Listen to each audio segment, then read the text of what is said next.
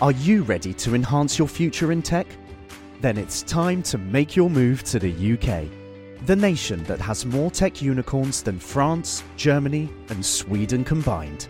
The nation that was third in the world to have a $1 trillion tech sector valuation. The nation where great talent comes together. Visit gov.uk forward slash great talent to see how you can work, live, and move to the UK. Really, how do you look at community? That's the starting point. In Charles Dickens' A Christmas Carol, Scrooge, needing a job done, simply calls over the closest young lad and employs him on the spot. That story was set in the 1840s in England, and yet, somehow, 150 years later in Brooklyn, New York, something remarkably similar happened, kicking off one of the most compelling founder stories we've had on this show.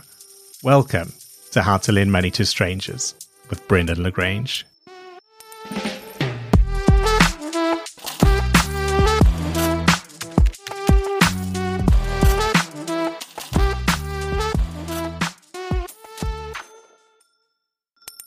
Moishe Gubin, CEO and Chairman at Optimum Bank and CEO of Strawberry Fields, welcome to the show. Thank you. Moishe, you've got one of those wonderful, almost made for the movies career stories. So before we get into the meat of our discussion today, what are the foundations of your career? I grew up in a really, really poor house in Queens, New York. I'm really, really proud of you know where I come from. Uh, recently, my mother passed, and and so now you know we're trying to do good in their memory. My mother, my father, but not a wealthy family in the projects of New York. Worked my way literally through elementary school and through high school in high school, I caught a break. I was on my way to buy a Slurpee, uh, like maybe 12, at 12 years old, and a guy dropped something on the street, and I went and picked it up for him and put it on the back of a truck. And they're like, "Hey, why don't you help us load this truck?" And I'm like, "Sure, I got nothing going on." and I just lo- loaded a truck with them. And then, like an hour later, they said, "Well, hey kid, why don't you come deliver the truck with us?" I'm like, "Sure."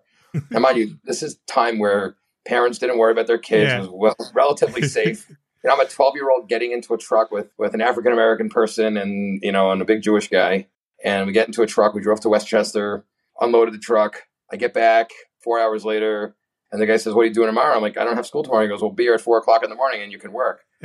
and I worked every minute of my life through high school, and uh, graduated high school at 16. Got my first college degree at 18, and uh, got married at 20. I worked the day of my wedding for the catering business. I'm, I'm, telling you, I'm a mule. Till today, I'm a mule. I'm a mule. Anyone who knows me, you know, I'm, I, am a workhorse.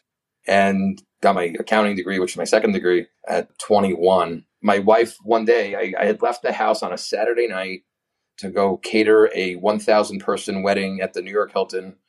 I worked all the way till Monday morning, where I come to the house at five o'clock in the morning, and then you know I literally drop, in, drop into a hot shower. And as I'm going into the shower, I'm going into the bathroom. My wife is like, and she's like, "Where have you been?" And I'm like, "What do you mean where have I been? I'm working so that we can make a little living and you know have a good life." Yeah, but we're newly married, and you leave me and whatever. I'm like, "What do you want me to do?" And she says, "Well, you have an accounting degree. Why don't you go work as an accountant?" I said, "Oh, that's a that's a that's a brilliant idea." and so, and so, literally the next week, we're talking circa 1997, and literally the next week, you know, I, I took my resume and I mail merged my resume and sent off my resume to a thousand places. I got three job interviews, and out of three job interviews, I was offered three jobs. And I took the job that was working as a bookkeeper at a nursing home. That's my humble beginnings. And then I started uh, working as a payroll and accounts payable bookkeeper. I worked my way up through the organization. From accounts payable payroll, I went to receivables. From receivables, I went to collections. Then I went to assistant controller. Then I became controller. Then I ran a home. Then I ran two homes. And brings us to 2001. My wife gives birth to triplets. And she says to me, we got to get out of New York. My my parents are in the Midwest, and I really want their help to raise these kids. And so we moved to South Bend, Indiana, and we got to South Bend, Indiana, and uh, I start as a director of budgeting for a nursing home chain, and I'm running 17 nursing homes for them, running around talking to them, helping them become profitable. And uh, fast forward two years, I get an opportunity to buy something. I bought my first nursing home. Really, the rest is history because from there, we just kept growing and buying and buying and buying. And today, literally almost 20 years later, my 20 year anniversary with my partner is October 31st, 2023 will be 20 years partners with a good friend of mine. His name's Michael Blisko. And we've accumulated now over a billion one in real estate. We have 110 nursing homes. Um, our company is publicly traded on the New York Stock Exchange. Chairman and CEO called Strawberry Fields. Stock symbols STRW. And uh, somewhere along the way, while working my way towards becoming publicly traded on the healthcare REIT side, I felt that I needed board experience. And an opportunity came along with a nursing home that was for sale that the owner, that was the seller, was the chairman of a bank in Florida. He roped me into joining the board. And I was right away the SEC financial expert and the and, and the NASDAQ financial expert they considered me a sophisticated financial expert, whatever that is.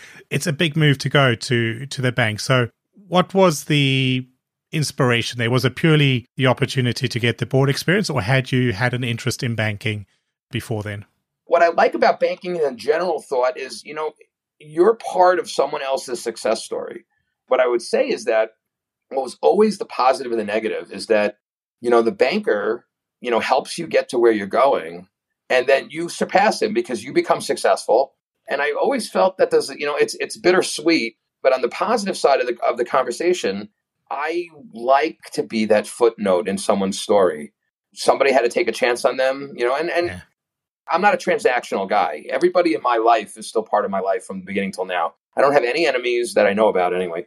I, I wanted to be part of that story, and I took the opportunity at that time because of the need to get that board experience so that it'll build up a resume for when eventually I go and do a roadshow to the public market to raise equity for an issuance.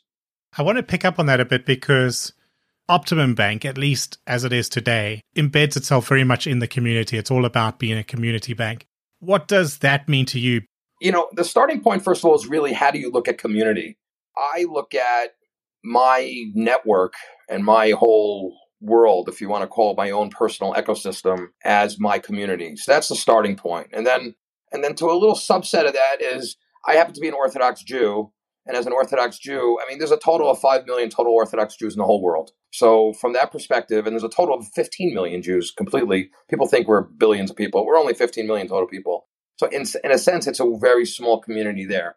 And then you have the just hmm. the business point of view of we're in South Florida and and you want to be the local community bank. So I look at it like this.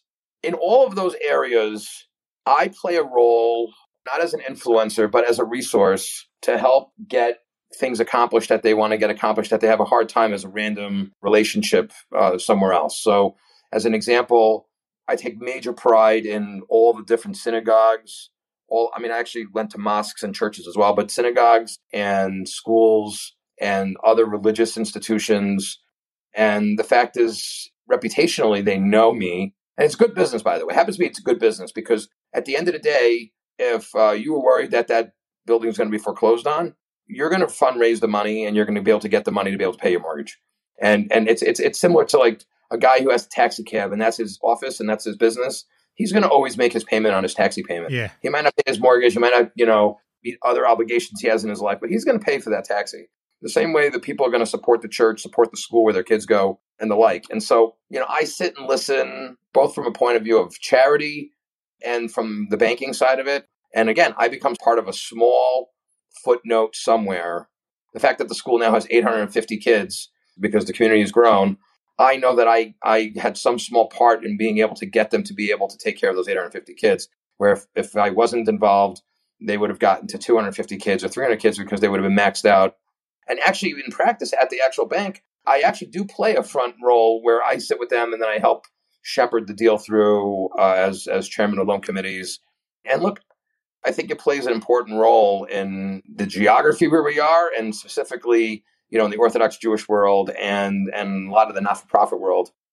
I was with one of my original lenders yesterday for lunch, and his comment resonates with me. He said, "You know, lending is an art and a science." Okay, now mind we were talking really about global banking, so you know, my bank does all the other stuff too, deposits and everything else. But but from the talk about just simply on the lending side and the community bank role with within lending, he says, you know, it's really a mix of art and science. And you know, the lenders that are all science end up not getting deals done because you know there's always something wrong with the math somewhere. Yeah. You know, and the guys that are all art end up with loans that are bad loans. So you got to kind of manage that balancing act between the two sides to it.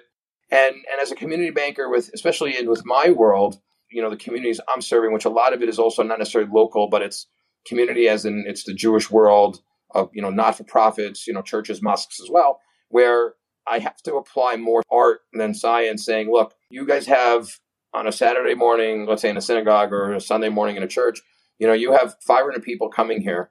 I look at that as 500 giving units that are coming regularly to a candy store to buy candy. And so I need to analyze what they're donating, you know, year over year donations.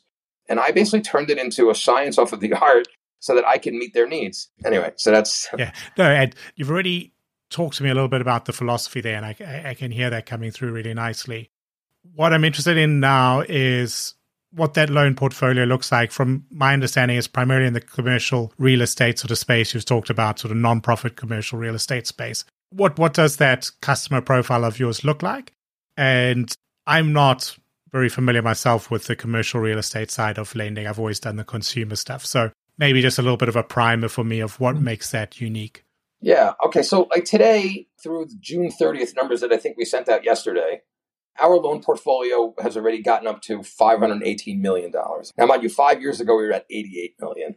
So from 88 to 518 is a pretty good growth uh, trajectory. Especially with a little COVID in the middle of that. Yeah, no, totally. But I'll tell you, our out of our total portfolio, we probably got about $50 million of consumer lending in there. Outside of consumer lending, we have we created a, a, lending program for accounts receivables for mainly nursing home receivables that are Medicare, Medicaid receivables because that's also the business I'm in on the other side. And by the way, keep in mind, I can't borrow from my bank. Uh, Reg O doesn't allow me to be. So there's no no hanky panky, no affiliated transactions, nothing. Okay, I mean, they don't even waive a wire fee for me. So just because you can't do it. So we started, you know, thinking, well, you know, in my world in Strawberry, I have tenants that need lines of credit. So why let why would we want them to go, you know, outside of our world when we could? This is very easily done. We bring them into Optimum Bank. You know, it's sticky money it brings in a whole bunch of deposits. And so we started doing that, and uh, that's growing nicely. We're getting close to about 30, 35 million in that portfolio. And once we hit about 50, I got to go back to the board and ask for permission to raise, uh, maybe do another 50 of that. That's the stuff that's not backed by real estate. And another 400 million, 420 million dollars. It's mainly multifamily. We have some retail I mean, look, we're, we're out of that 400 million, I'd say we probably have 300 of it is true commercial real estate, strip malls, hotels. We have some office, but I'll tell you, we we haven't had a bad loan in five or six years. The only bad debt that sits on our books is actually a GAAP snafu. Now, mind you, I'm a CPA, by the way. So uh, from GAAP accounting, so we have a line of business that's consumer lending driven. And we buy loans from, let's say, Lending Club or Marlette or that kind of world that lend money to people, you know, small 20, 20,000, 25,000, small loans payable over three years, five years. We only buy like the high, like the better paper that's, you know, it's not like as risky. Yeah. And so it's built out that it's going to have delinquency ratios that are higher than, you know, commercial lending.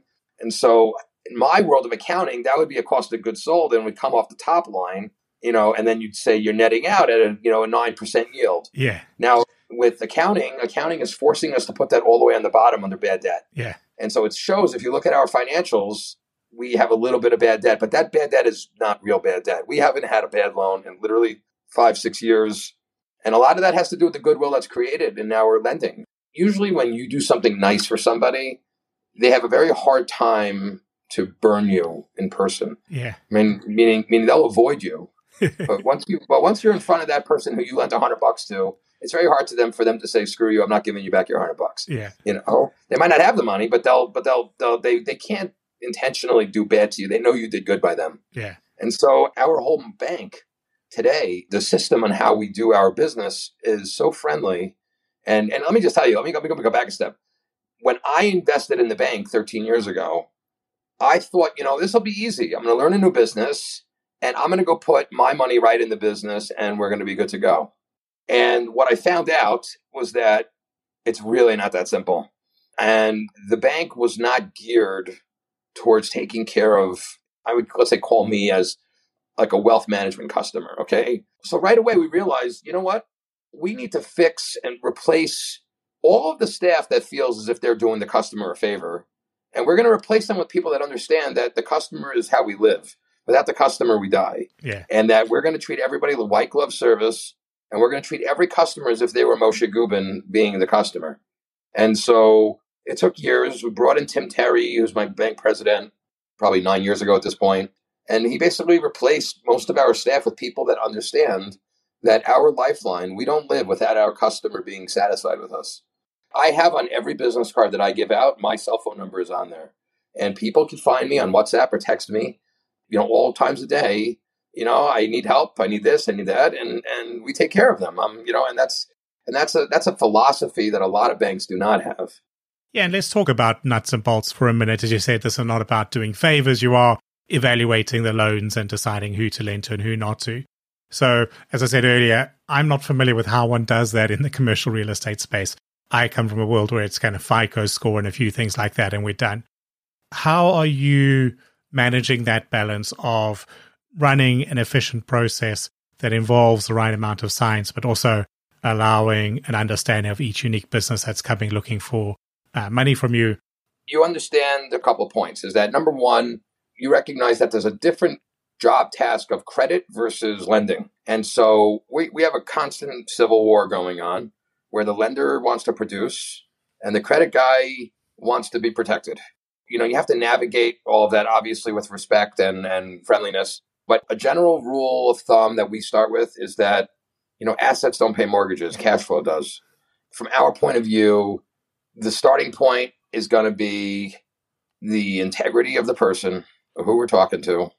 Um, and so a lot of that gets diffused where the lead comes in today. The leads are all coming in that they're hot leads. They're coming in from a new borrower that that's friends with a current borrower who came from another borrower, who came from another borrower, and there's a, there's a direct lineage, if that's the right word, to to say, okay, we know who this guy is, we know who his friends are, we know where he lives, and then so to underwrite a deal, you know, typical underwriting requires you know the cash flow, like I said, but you know you really want to look for two out of three things, or if you really could get three out of three things, which is I think you know you need you need the asset quality, right? You need the cash flow, and you need the strength of the guarantor or the principal behind it, so that you know that they're going to back you know their debt. You know that being said, everything has wiggle room. You know if uh, if if you have a stronger guarantor, you know the really the one thing you don't that doesn't really have the wiggle room is the cash flow and I guess where the wiggle room exists in the cash flow is where you could look at global cash flow versus individual cash flow. So you came to me and said, "I got this building; it's empty. It's not making any money. I want to buy it, and I want to. I want fifty percent LTV, or sixty percent LTV, or seventy percent LTV, rather." My point of view is, okay, well, who are you, and how are you going to pay me back, right? And so, you know, if I understand you and I see the rest of your world, and I know where your cash flow is being generated from, from my point of view, I'd lend on that all day long uh, which a lot of banks wouldn't because it's not a cash flowing asset. But for me, the actual debtor or the guarantor debtor, you know, he has the ability to pay us because he's making boku cash in his other. He could be a neurologist making you know million dollars a year, you know, at the hospital, and he has the bright idea. of Yeah, of investing in it. Yeah, and he just, and, but he doesn't know anything about it. He's buying an empty building that he thinks is a good deal. I'll lend him. I mean, he's a neurologist. He's making money. You know, he has good credit. Not that credit pays anything, but but he checks out as far as who he is and where he lives and who you know. Are you ready to enhance your future in tech? Then it's time to make your move to the UK, the nation that has more tech unicorns than France, Germany, and Sweden combined. The nation that was third in the world to have a $1 trillion tech sector valuation. The nation where great talent comes together. Visit gov.uk forward slash great talent to see how you can work, live, and move to the UK. Introducing Wondersuite from Bluehost.com. Website creation is hard, but now with Bluehost, you can answer a few simple questions about your business and get a unique WordPress website or store right away. From there, you can customize your design, colors, and content. And Bluehost automatically helps you get found in search engines like Google and Bing. From step-by-step guidance to suggested plugins, Bluehost makes WordPress wonderful for everyone. Go to bluehost.com/wondersuite. don't come to me for your first deal like giving me the hardest, you know, loan to try to figure out for you. And you don't have to come to me with a vanilla deal either, you know, cream puff. But I mean, like come to me with something that makes sense. And then once you're in, you know, my purse strings are open because you know that goes a long way because you want to back up someone who backs you up. By In general, rule in life, right? You want to help the guy that helps you. Like you're a sergeant in arms, he's your guy. That guy, that guy did by you. He banks by you, and and um, and he's doing what he's supposed to do. Like I want to back him. I want to do for him. But Moishe, I want to sort of come back to the results announcement that you had recently. As I said, very good results coming from Optimum Bank. But in your address, you also spoke about the strange times we are in the world. So, from your point of view, as you look, I guess, at the bank itself, but also just more broadly at the trends that are out there. We've got interest rates that have been rising, you know, threats of well, inflation, threats of a, a recession. What are the trends or the the bits of uh, the measurements out there in the market that you're keeping an eye on, and what's kind of the things that you track as you look at the health of uh, the economy, the health of that commercial real estate space? The biggest problem we have in a bank is you know, in the case of erratic interest rates, because if you follow, you know, the five year, 10 year, you know, one year, it's it's every day of the week with different news of what what the market thinks. You know, it could shoot up half a point. You know, every day every day is that volatility. So so the one thing that we did is we just changed our pricing to be. And you know, three years ago, you'd come to me and say, "I need a loan." I'd say, "Okay, I can give you five and a quarter, five year money and and then we'll reprice it after that at the treasury, one year treasury plus three and a quarter. And I could do that all day long. And I say, you know, I got to underwrite the deal. It has to get past my people. And you know, and I got you back. I know the story. I think you have a good story, and we should be able to sell it. But today, that story is great, but you have to because of you know locking in the price. I can't give a fixed day one price. I have I can give a fixed price, but it has to be locked in. You know, five days before closing, so that I know that I'm got a spread on my money. I yeah. can't. I, you know, I'm not an interest-free uh, loan society here. We're a bank that has to. We have shareholders that we have to make money for, um, all the while doing it the right way. So, from our point of view, we're relatively lucky compared to other other banks and you know in the rest of the country. You know, we're in South Florida. You know, the customers we have being vetted the way they're being vetted, and just the whole routine on what we're doing and where the where where our referrals come from we we have a way different situation than I guess a lot of other banks that are, you know, every every lender is a cold call customer that could take you all over the place for all types of assets in all different places that the local economy is terrible. You know, you, you don't know that, right? That's that's one of the reasons why you'd want to, as a bank, and certainly in times like this, you'd want to not expand your footprint. You'd want to kind of look more towards, you know, we know the local, you know, real estate market where we are, and you know, we're going to lend money to people that are good people buying. I mean, you could you could lend money against a C property, right? But you got to know that neighborhood where you are, if that makes sense, that that's going to continue to be able to, you know, cash flow. Yeah, because it's obviously been a time that's not been the best for small regional banks, at least if you're reading the newspaper headlines. But I'm guessing that, again, that's a case of the headlines maybe picking some of the worst stories rather than the reality. It sounds like there still is very much uh, a position for small regional banks in the that US uh, ecosystem. You know, we're a bank that's able to take care of the customer make them feel good about themselves. That being said, when when this last batch of stuff went, you know, went down, I realized how it's way better. I mean, I knew beforehand, but but I really realized is how it's way better to be lucky than smart. People said to us, because I remember when I think Silicon Valley went out, like my phone was ringing like off the hook. Yeah. Like crazy off the hook. And the epiphany, like on the first phone call, was like, what do you mean? We don't have any of these problems. And they go, what do you mean you don't have any problems? I said, let me just tell you. We had a conversation about two years ago at the bank, and we were talking about buying, you know, T-bills, uh, bonds for our portfolio. The policy was we needed 10% of our assets to be held in uh, bonds. And I'm sitting there as chairman of the, it's called ALCO. And my management's saying we need to buy $20 million of bonds. And I go, what's the rate? And they're like, 191. I said, why would I want that crap for? Well, that's our policy. The regulators are going to come and be angry at us. I said, well, we can always change our policy. It's bad business. It doesn't make any sense. Why do we want that? And so lo and behold, we changed our policy. We didn't buy it. We talked about it every quarterly meeting saying, you know, until we change a policy that we're breaching our own policy by not having by not having this stuff. But mind you, every month that went by, we're like, Well, that's another month where it became devalued, and we didn't have that risk at all. Yeah. You know, even till today, we only have about four hundred and fifty thousand dollars worth of held to maturity bonds on our balance sheet. Okay, if I was just a yes man in our conversation in that committee, right, we would end up spending you know all this money, and we would have gotten our rear ends handed to us, right? The second thing that happened last year, I get a call from one of my favorite customers. She says that, you know, I really love your bank. And I'm like, thank you. We really love you as a customer. You know, what can I do for you? And she's like, well, I got $10 million sitting at another bank and I don't really need to have it there. I'd love to give it to you. And I say, so ship the ship the sugar. I'll take it.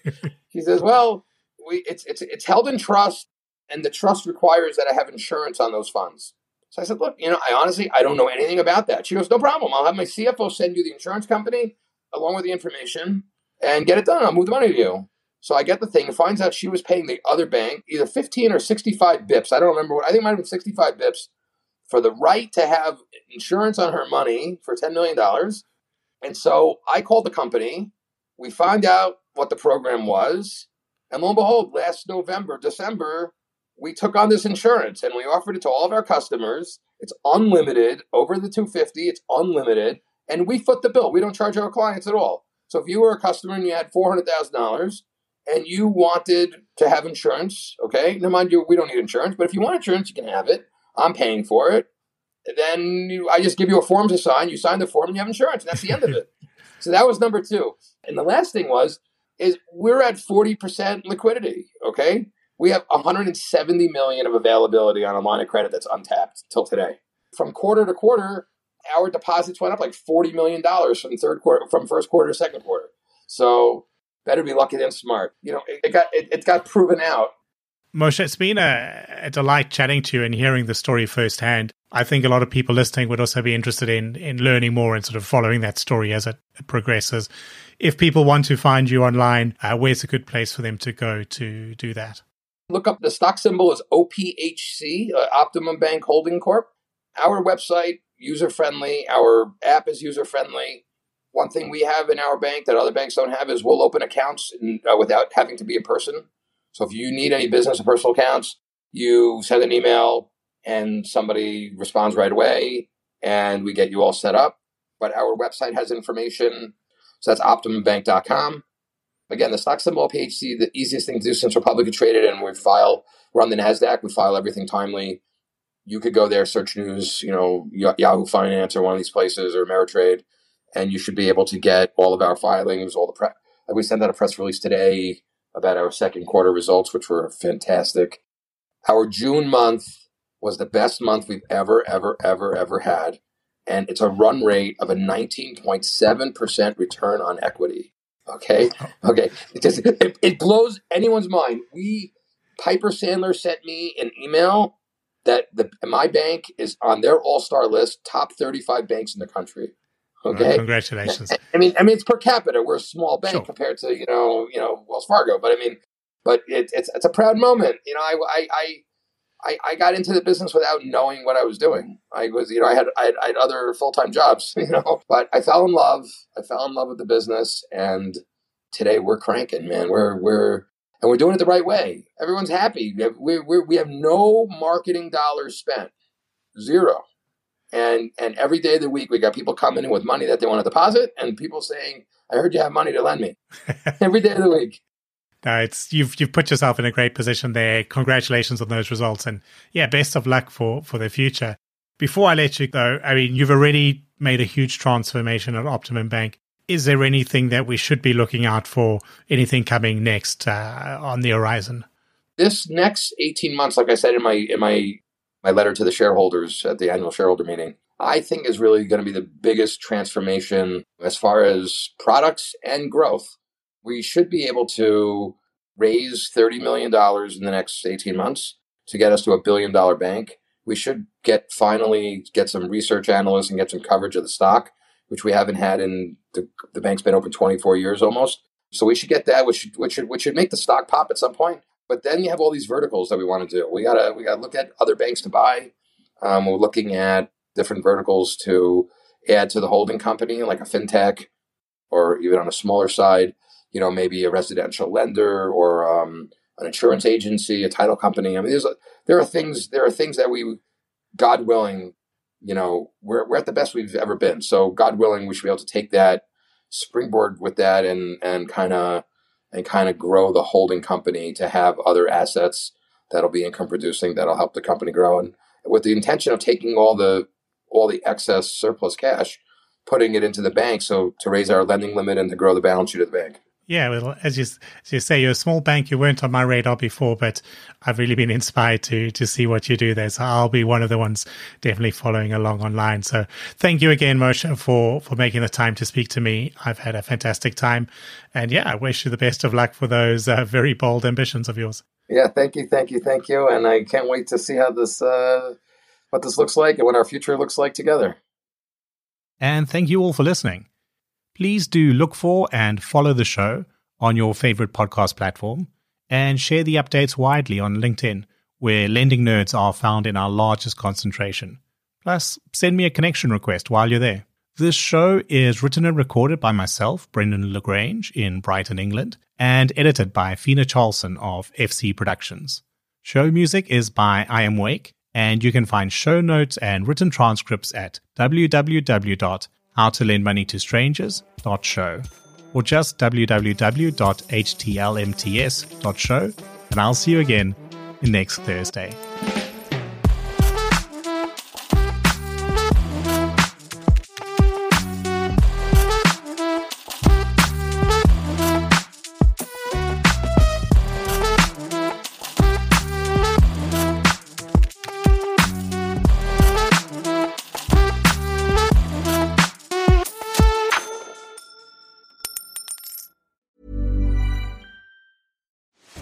Are you ready to enhance your future in tech? Then it's time to make your move to the UK, the nation that has more tech unicorns than France, Germany, and Sweden combined. The nation that was third in the world to have a $1 trillion tech sector valuation. The nation where great talent comes together. Visit gov.uk forward slash great talent to see how you can work, live, and move to the UK.